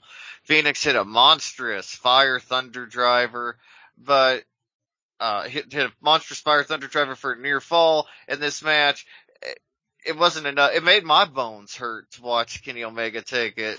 so I was shocked it wasn't enough, but it wasn't enough. Kenny eventually was able to hit the V trigger followed by the full one winged angel for the win. And he got the AAA Mega Campeon Championship. Still the champion today. Ties into this thing with Vikingo coming up. Very exciting. Brendan, what did you think of this match? Well, that is a hundred percent why I had suggested that this was the one when I saw it in there is that it ties into the fact that Kenny Omega is still the champion and we're, we're looking for the person who's going to dethrone him and the level of excitement that, that you had for this match, that other people had for this match. Really, I think you're right. It's going to be met, if not exceeded by the Vikingo match because I think uh, as as good as Rey Fénix was in 2019, uh, I think Vikingo is is going to rise up to the challenge, and the fact that we aren't expecting that that a lot of people aren't expecting that level of match means that he's going to get more into it when the crowd uh, is uh, is behind him. Uh, I mean, there's not much that I can say about this match that you haven't covered. Like it, it was all over the place, super fast energy, huge, huge moves that just terrified me to watch. Um, I was emotional watching it. I, it was one of the few times that I would, uh, I had my neighbors worried about me because I was shouting at the, the screen at the end of it. I did not agree with that finish whatsoever, but, uh, yeah, uh, I mean, just Yeah. fantastic all over the place. And I still get that when I try, when I watch highlights of it. I still get that a lot of that like energy Yeah, that I that, have. that adrenaline, that excitement Yeah. is still there. Yeah, like it's super prevalent every time I watch it too. It just, I immediately, I remember exactly where I was at when I watched it, you know, like everything, like it's, Yeah. it- yeah, it's incredible. Miranda, what are your thoughts on this one? Well, it's now hard because you guys already said a lot. that's that's why it's always hard to go last, especially on this week because you both hit a lot of what you know why we picked this match, especially once we heard uh, about Vikingo Omega. This was the one that was giving very similar vibes, um, and it's almost you know just. Uh, almost like uh, it's a remake plus a sequel. I feel like what Vikingo and Omega will be. It's like the sequel, but it will be like uh, it, Yeah. well, not even a prequel, because it will be like a sequel, but a remake of this match. Um, and I think that one thing I do, you know, I I give a lot of shit to Kenny Omega, you know, just just because I can. You and me But both. Kenny Omega knows how to tell a story, and he knows lucha libre. It's a very apparent in just the very few seconds of the match with the way that he works with Rey Fénix, the way he understands a lot of those big acrobatic moves, the way that he knows how to tell a story. And I feel like that is something that with Kenny, I mean, he is truly a universal wrestler. He can wrestle any style, anywhere, and you can, he can tell a story without saying a word. And that's an incredibly rare thing. Um, you know, I think with Fénix, he's very much in his element in this, but for Kenny, I think it's, it's something that is incredibly special, uh, and, and a talent that really comes in very, very you know, uh, rarely, Yes, extremely rarely. And so I think that being able to watch this and really seeing how Kenny moves in this match, and, and again, in accordance with, with Rey too, for me, it was really that opening sequence of, of them being able to kind of match tit for tat and also even just that, you know, um, dragging, um, arm on the outside of the ring, you know, as far as just finding those little details where you don't necessarily have to do everything on two feet when you're outside of the ring. And so I thought there was just kind of some really interesting sequences and, and moments in the match where they were telling things in a very unique way. Um, but I could, I mean, if anyone wants to predict what the future will be like with Kenny versus Omega, uh, Omega versus uh, Vikingo, Hijo de Vikingo, this match is what I think a lot of us expect it to Yeah. be, which is again, like you said, very high caliber, one of the best matches um, in in AAA more modern history. Well, that is it for this week in Lucha Libre history. Make sure you check out luchacentral.com for this day in Lucha Libre history. But wait, there is more. Brendan, can you let our listeners know what else they can find on luchacentral.com? All right, let's do this. So if you're listening to this and you haven't visited luchacentral.com, it's really time to do it. LuchaCentral.com is the online home for Lucha Libre where you can get all of the top news in English and in Spanish, find the best curated video content, and original content not seen anywhere else. Find when Lucha Libre events would be happening in your area, Find photo galleries from top photographers covering lucha libre around the world. A place to have your voices heard from weekly polls to annual awards. Seen and read by top executives and all of the major lucha libre promotions across the globe. And on top of all of this stuff, it's free. LuchaCentral.com, your centralized place for all things lucha libre. Thank you, Brendan. Up next, we're going to talk a little bit of NXT, which was truly a mixed bag this week. and as I explain it, you'll know why. Uh, I, I think it's a mixed bag. Literally the book, well, not even a bookend because one was bad, one was good. Anyways, mixed bag. So first off, first match we're going to talk about is Elektra Lopez versus Cora Jade. This match actually started with Legado de Fantasma out in the ring and Santos Escobar calling out Carmelo Hayes, um, pretty much saying that he was going to challenge him when the time was right, very much alluding to that. Um, Elektra was going to get on the microphone, however, Cora Jade's music interrupted and they started with their match. I mean, Elektra was, you know, the fairly aggressive, dominant one throughout the entirety of this match. Um, but at the end, Cora Jade just was able to grab in that inside cradle, hold on for enough time to get a three count. Um, which is a surprise. I mean, it makes sense with Cora Jade. They're really pushing her as, um, you know, a, a possible do- top, uh, you know, a rising baby face in the women's division. But you know, doing that at the expense of Elektra Lopez after, you know, having Santos lose last week was a very odd decision. You could have had her face anybody, um, to get that win. Um, and also, I mean, riding high on Elektra's only, well, not only when she's had two wins, one of them being from B-Fab, um, with, uh, you know, Hit Row. So it sends a very confusing message about the future of, um, Legado de Fantasma. Very, very odd. But I understand why they did it, but I don't know if Elektra was the right person to do that with.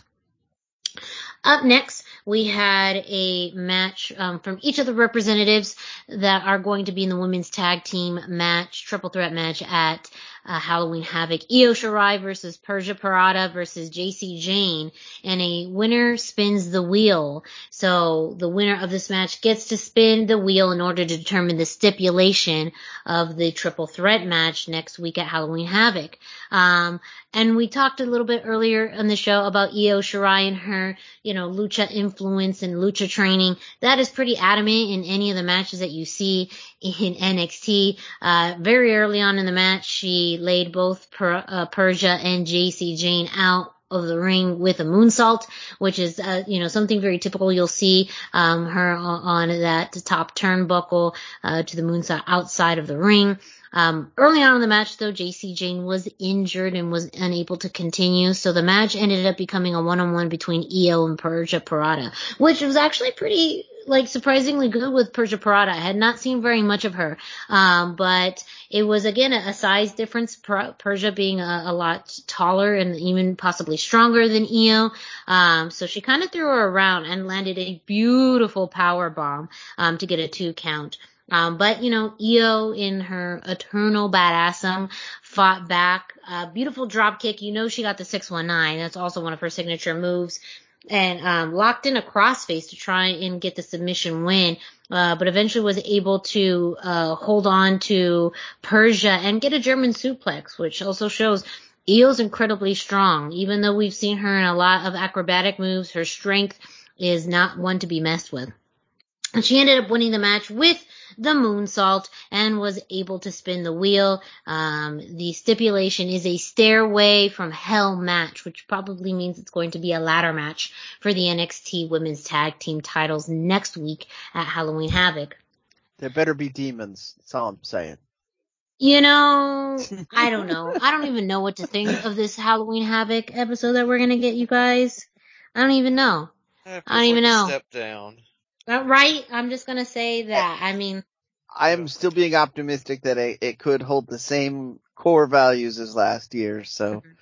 I want well, demons you know, in my step, my stairway to hell match. That's all I'm saying. Just yeah, you know, demons. So, uh, uh, I want to call him um, L.A. Knight. I was going to call him by his previous name, L.A. Oh, Knight. Yeah.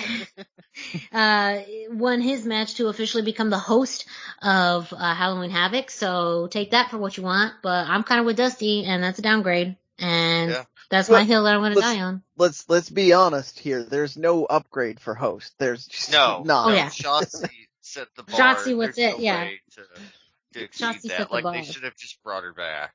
Yeah. Yes. Yeah. Yeah.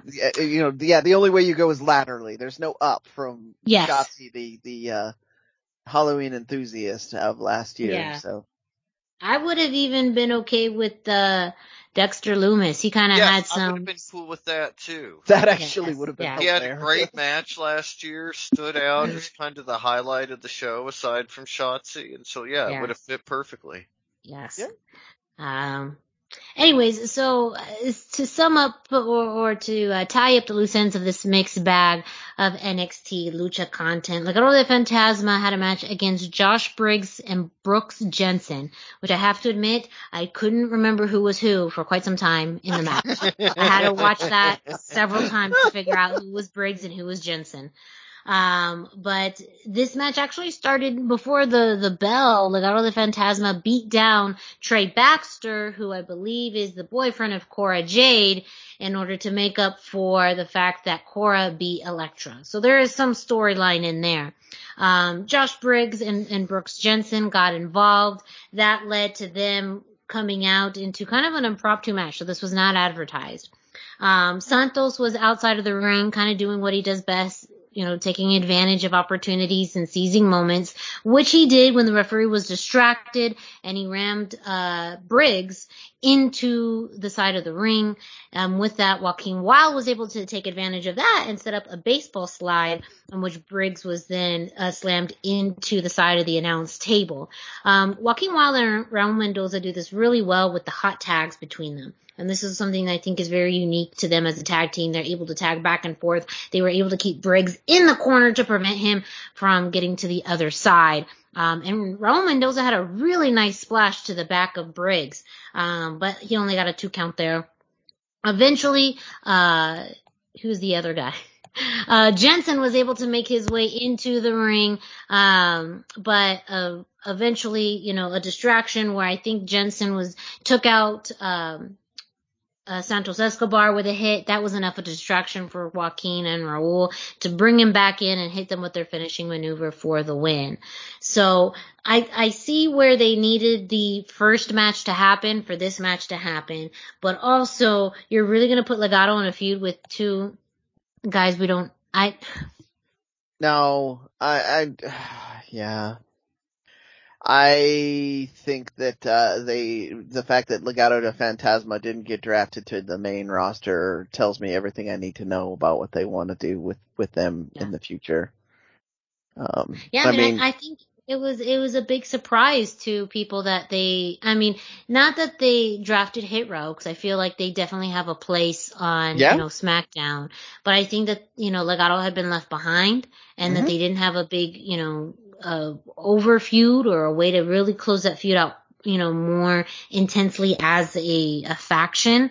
Um and you know they're they're one of those few components now of the old NXT with NXT 2.0 and it almost seems like those components left over from the old NXT are really just there to put over the new NXT.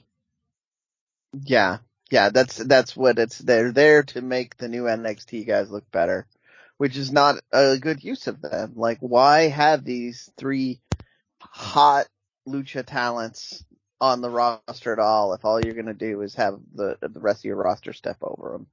hmm Yeah, I mean, I, I and I think again, adding Elektra was was a way to kind of counterbalance what we saw with Hit Row, which made sense.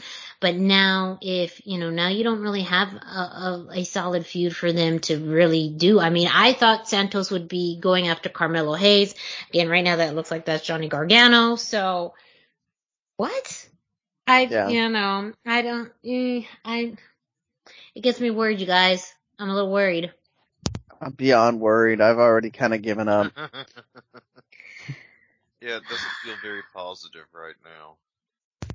No. And it, when you wonder, like, if they end up, because really the new purpose of 2.0 is to put over this new talent, this homegrown talent that they are going to try and, and, and move up to, you know, Raw or Mhm. SmackDown eventually. Mhm. You know, what does that mean for those that are still left in NXT? Also, especially a fully actualized faction like Legado del Fantasma. They've, they've done it. They've, they've gotten gold. They've gotten multiple storylines. They've been on the top of the card. They've If gotten they- over.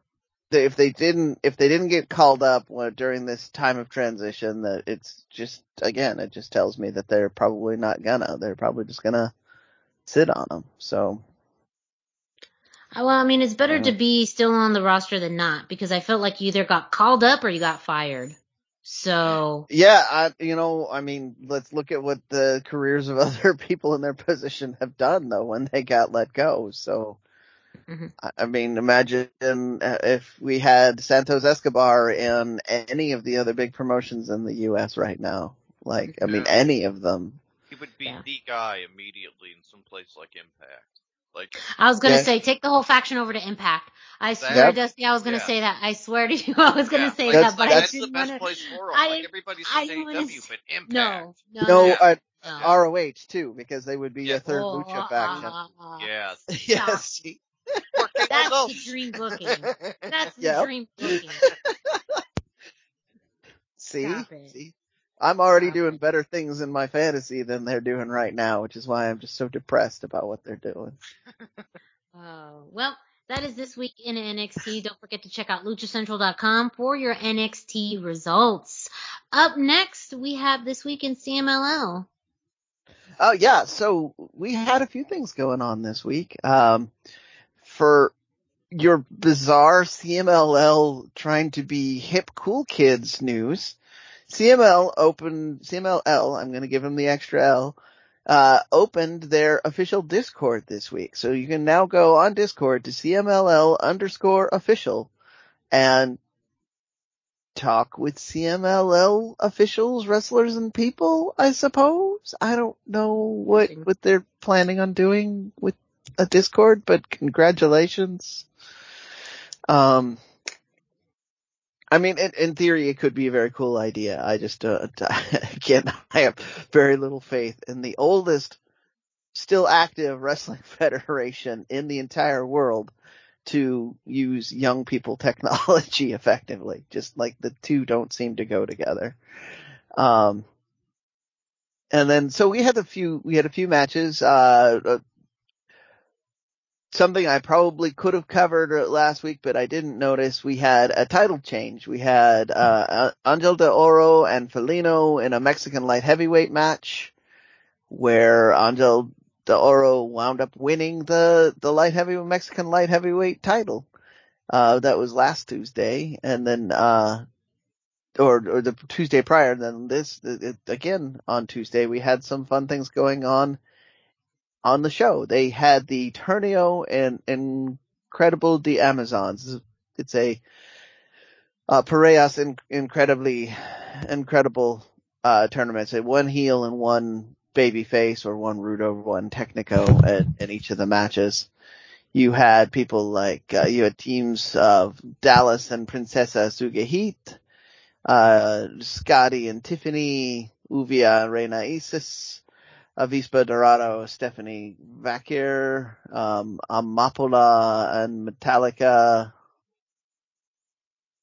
uh, and so on and so forth. Uh, I mean, that covered most of the, the matches, uh, most of the pairings. They had nine total matches, which had, uh, Dallas, Dallas and Princesa Sugehit winning the, the whole thing, which is incredibly unsurprising, but actually was kind of a fun series of matches to watch. Uh, again, for those of you who, uh, who know of my connection with, uh, with Avispa, I, I, uh, was disappointed she went out so early, but, uh, that's, what do you do? She's the young American. She's not going to go over very much. Um, so those are, I mean, that's, that's what we've got there. We had a, there's, I'm not going to go over the results of each one, but, uh, yeah, we had the Dallas and Princesa Sugehit. Congratulations on winning the Torneo in Incredible de la Amazons 2021 that's my CMLL news this week. All right. Thank you very much for that CMLL news.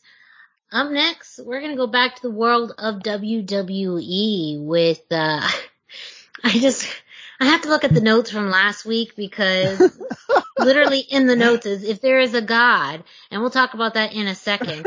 Yeah. apparently there is. So Yeah. breaking news, everyone. Yeah. everyone. We've just Yeah. proven Yeah. that there is because there's a mix of notes from last week and this week in this for us. But you know, of Yeah. course, we had Crown Jewel um, that happened today, uh, and and more. So Dusty, go ahead and take it away. Yeah, well, I'll get main event and 205 out of the way. Main event this week had Angel Garza and Humberto Carrillo teaming to defeat Ricochet and John Morrison. I couldn't get it to load on Hulu. I don't know if it was an issue with the Crown Jewel tournament today. Something I couldn't get to load. We will cover that next week. So keep an eye out for that, but check out main event on Hulu in the meantime to check that out if you can. Also, uh, just tonight while we were actually doing the show, the news at least came to me that there would be a matchup with Amari Miller and Valentina Feroz versus Katrina Cortez and Yulisa Leon. Katrina is the masked luchadora from Chile that's been working um in NXT. You've seen her around. She's going to be on 205 Live this week. And Yulisa is a brand new signing announced just on October the 21st. She's a second generation wrestler. She's a bodybuilder from Mexico. Her dad is the Monterrey wrestler Spider-Man, also known as Oh. Bronco, but well known as Spider-Man. Like he's been Yeah. around, yeah, within the last few years as Spider-Man. So she's second generation. Very cool. I'm gonna check that out. I hope everybody else checks that out too. That's on 205 Live. But the, the main news we have is the Queen's Crown Tournament. And like, this is, where you know like the if there is a god plays into it. I kept saying Zelina's gonna win. You know, Zelina's gonna win. He did. He, And- he called it. Yeah, and and you know on SmackDown, Zelina she advanced to the tournament finals after she defeated Karma Carmella in the semifinals. We talked about it last week, but Carmella had already done it all in the mm-hmm. WWE. She got to the top of the card quite quickly at WWE, so this was the best choice. She didn't need the chance to shine. Zelina really did. and mm-hmm. gives her the shine of making it to the top of the SmackDown Women's Tournament. She can claim to be the best women's wrestler on SmackDown now. I mean, it gives her a lot to do.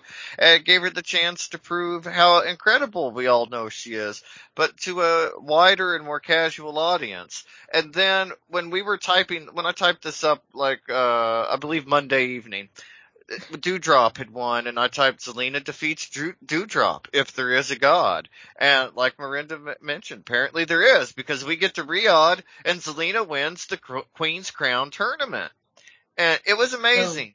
Yeah, the the match, Zelina winning was amazing. The match was not so amazing.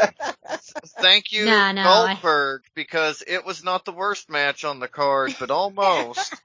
and like the Goldberg, ugh, Good I mean, old and I loved Goldberg. Goldberg back in the day, but like Yeah, it just yeah. wasn't a good match. Piper or Doudrop, she was not moving fast. A lot of it was literally Hulk Hogan style stuff, you know, like trying to get the crowd to clap along, hulking up. I mean, it was an odd choice. I felt like the costumes were kind of a downgrade from the type of thing we'd seen before. They were literally just black bodysuits with t-shirts over them. The presentation, Denise Salcedo tweeted about this earlier t- today, but the entire Queen's Crown tournament was less than 20 minutes. Like the mm-hmm. entirety of the I entire, think the Queen's the Crown. final match was almost six minutes. Yeah, the the final yeah, match five was as long as all of the first round matches combined. Yeah. So Yeah, wild. But Zelina is such a perfect fit for this. She's got a great look, great talent. We've talked about this pretty much ever since the podcast started. Like she's one of the best women's wrestlers around. Like every time she gets into a WWE ring, she looks fantastic. She gets the chance to shine. Everything mm-hmm. she does looks great. And now that she's getting recognition for that, kind of from the casual audience too, hopefully they saw this. She had a stunning, the two best spots in the entire match. She had a stunning tornado DDT that was just fantastic, but she also hit a code red finisher that looked like a million dollars. Like she was literally, there are only two high spots, you know, like high water marks in the match.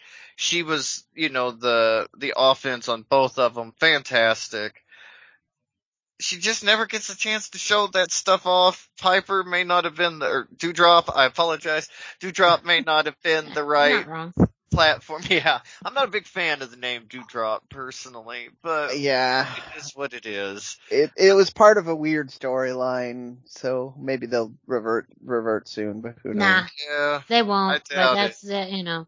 Yeah, Yeah. I got it because it actually it's stuff enough. But you know, I think um, especially for the way that Zelina left and came back to the company, it does feel Yeah. like uh, I'm I'm sure some validation for her, but also for the fans.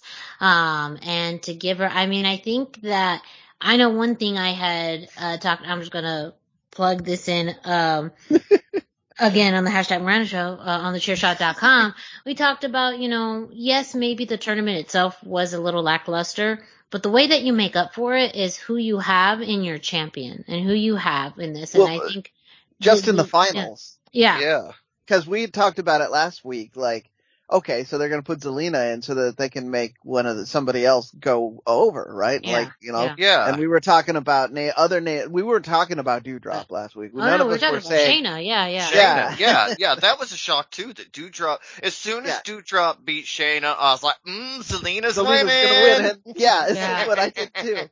But, but like I said, I said And- that in our yeah. internal chat. That's the most exciting booking they've done for a long time with this Yeah. division. Yes. And Sorry. going back, no, no, no, I was just saying going back to Carmella winning the first ever women's money in the bank. I feel like not only was her reign because of the way that she carried herself in that briefcase, but, you know, just the persona of it all really made that first reign something special. And so I absolutely see that happening with Zelina as, you know, the, the winner of the Queen's Crown tournament.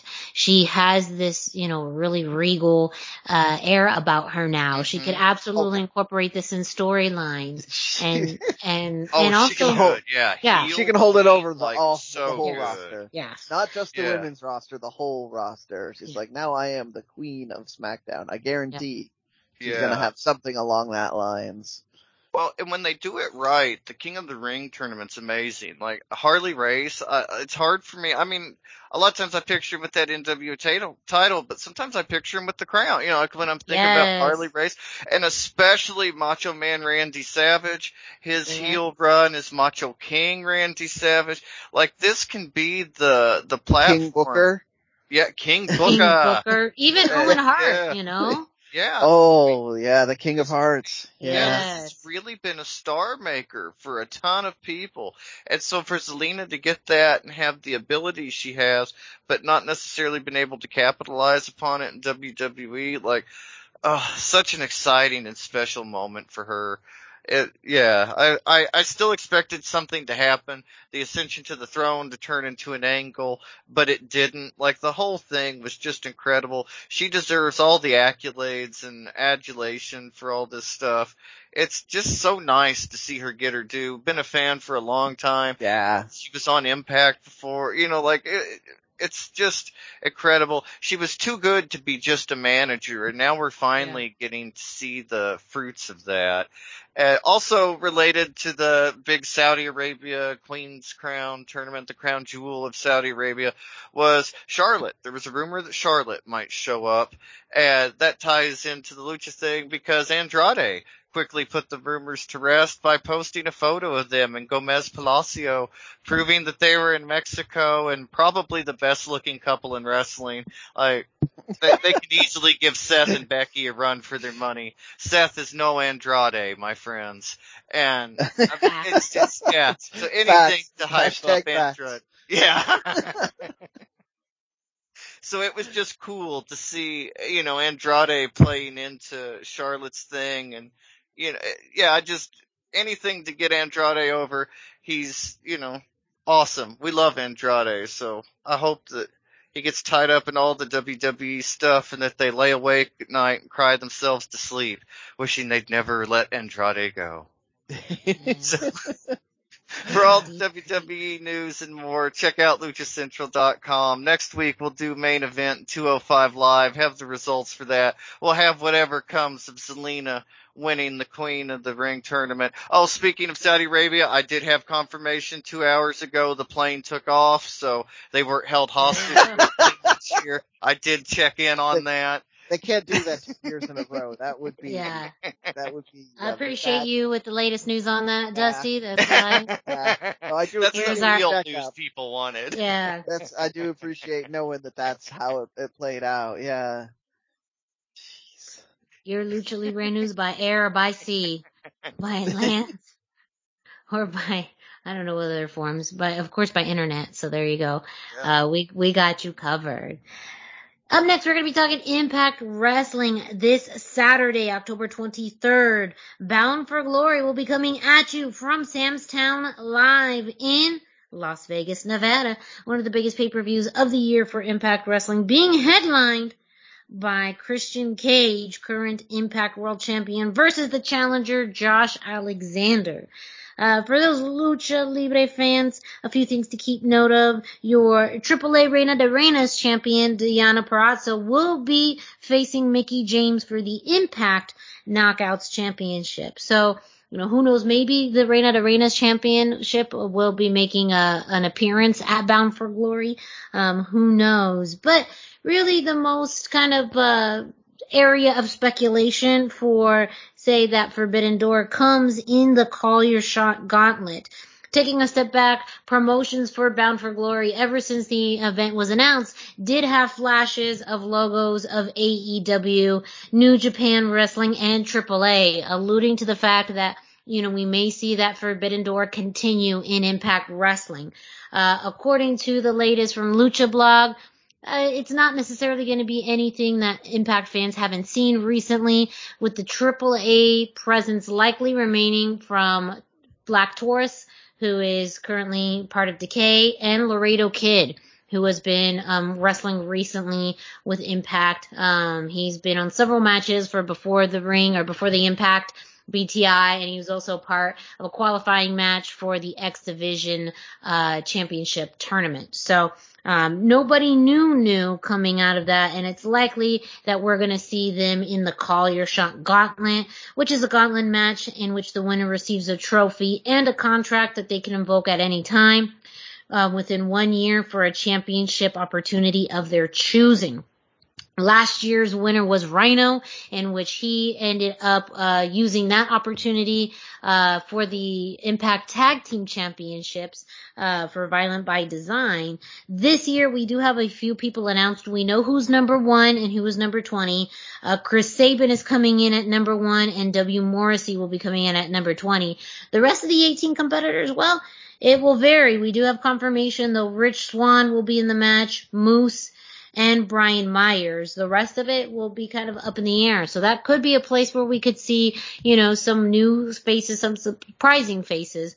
However, don't expect too much out of that big uh, draw for AAA. It looks like, it, if anything, it's going to be the existing talent that we've seen on television, um, which you know is a little disappointing, you know, but also the way marketing goes, I guess, you know, I, I don't, I, I don't also see maybe any big things, uh, um, on the AEW side as far as that, you know, Forbidden Door, who knows? Um, but uh, and, and New Japan, I know that is actually a fairly strong partnership, so that absolutely could um, have someone there as well. But uh, you know, it, it's just one of those things where you can set it up and really tease it, but um, it also doesn't surprise me that there hasn't been much more of a partnership um, between AAA and uh, Impact at this point um, outside of the Reina de Reinas championship and then Decay as far as Black Taurus. But again, his, his presence has really been more with Decay than anything else. And Laredo Kid, who I think has been a great addition, uh, to the roster, especially in the X division. Um, and Bound for Glory is going to be happening live on pay-per-view.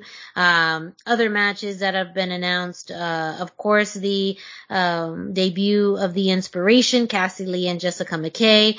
Uh, the three-way match to determine the new X Division champion will be happening. Trey Miguel versus Steve Maclin versus El Phantasmo, uh, and much, much more. The crowning of the new digital media champion is going to be happening.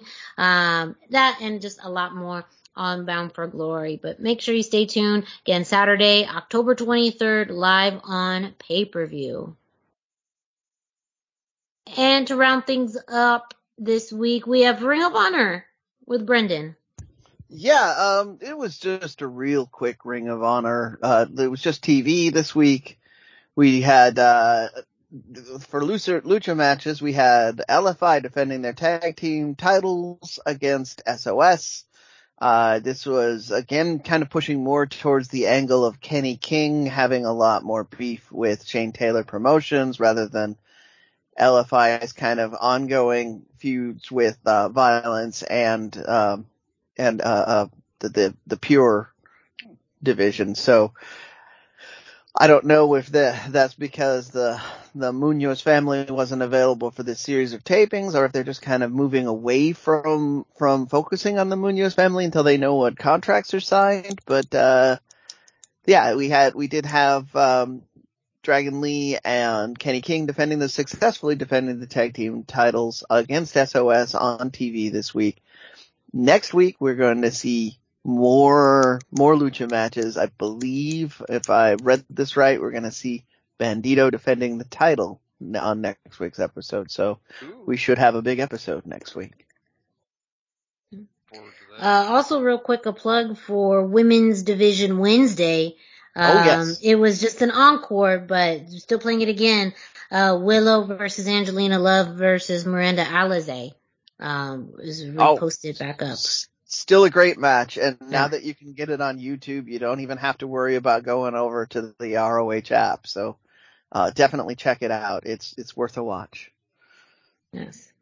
Speaking of worth the watch, Brendan, I know we wanted to take a quick minute at the end of the show to plug in something very close and personal to the Lucha Central family, and that is the upcoming episode of Dark Side of the Ring. So it looks like by the time this show actually hits the air, the Dark Side of the Ring episode will be up. Uh, it, this is, this week's episode is going to be the XPW episode. And I was scrolling through Twitter. Uh, Kevin Kleinrock, uh, had, had some excitement about it. Uh, someone else pointed out that without XPW, we probably wouldn't have Kevin Kleinrock in the position he is. So that's a big deal. But also, it looks like we're gonna have um, Joey Munoz talking a bit on this episode. Uh, there's a direct quote from on the Dark Side of the Rings Twitter section uh, from Joey where he says, "I wasn't a huge wrestling fan growing up. I was a huge fan of my uncle Supreme, and I just tagged along. He is a godfather of deathmatch wrestling. That is his legacy." And so they, it looks like they're talking to Joey on this episode as well. And what perfect timing seeing the Santino brothers are returning to shows right now. So, um, lots of lucha libre history that like your, a lot of people are less aware of will probably pop up in this show. Um, I'm not going to promise we'll get Kevin Kleinrock, but I mean, it's possible. Yeah, lots of interesting faces and names, especially out in the West Coast wrestling scene. Um, so any of you listening out on the West Coast, you absolutely want to make sure you watch this episode. Anyone not on the West Coast, Dusty, you still want to want to watch this episode. yeah, I still really want to see it. There's You so still want to. It's, it's a real, XPW has a crazy story. I mean, we, we don't have time to get into it, but yeah, like this is going to be good TV. Like, yeah, well, Yeah, the trailer really, I mean, it's crazy. It's crazy. Just watch the trailer. we we said this all the way back when the season when it was announced that this was the the one must watch episode of the season and it's here so um i i'm gonna figure out how to sail into the deep waters of uh, piracy and um and watch this episode If you figure that out, can you let me know? Because I've been trying, and my ship has not sailed on that. I have Uh, not, not put the flags to post with that. but, well, yes if i if i find if i find some way to go into the deep waters i will let you know uh, I might even let people know if you ask me very nicely if I find a way on, uh, but you have to ask me quietly. Or if you all find a way, please let us know. that too. yeah, yeah. That Hit too. us up as well. Yeah, And this is- We're it's, very it's a two-way receptive on street. social media. This It- is it- because two-way Miranda, yeah, absolutely. Miranda and I are both kind of unplugged, so we can't just like turn on the television and watch it. Yeah, and um, I, I only have an antenna. like a Ditto. antenna. Ditto. and I Antenna. Can't, and I Yep. can't go to a sports bar and actually listen to this one because I always have the volume down. So, yeah. Yes. Well, make sure you let us know. Make sure you continue to tune in to the Lucha Central weekly podcast on luchacentral.com, your centralized place for all things lucha libre. And with that, we have finished this week's show. Don't forget to follow Lucha Central on social media at Lucha Central on Facebook and Instagram and at Lucha Central com on Twitter. You can check out the YouTube page with hours upon hours upon hours of exclusive content like matches and interviews where you just can't find them anywhere else. And while you're at it, go ahead and follow us on social media. Dusty, where can our listeners find you? I am on Facebook at facebook.com slash Dusty Murphy, and I am on Instagram at Dusty Murphy. And Brendan, where can our listeners find you? I am 321 t-shirt guy. That is the numbers 3, 2, and 1. And then t-shirt guy is all spelled out. I am on Facebook. I am on Instagram and I'm all over the Twitters. And me, Miranda Morales, you can find me at the hashtag Miranda, hashtag spelled out, on Instagram and Facebook. And don't forget, if you are listening to this show on your favorite podcast streaming platform like iTunes, Spotify, Google Play, Spreaker, and much, much more, go ahead and subscribe, rate, and review. Subscribe so that way you get notifications every time a new episode of the Lucha Central Weekly Podcast drops.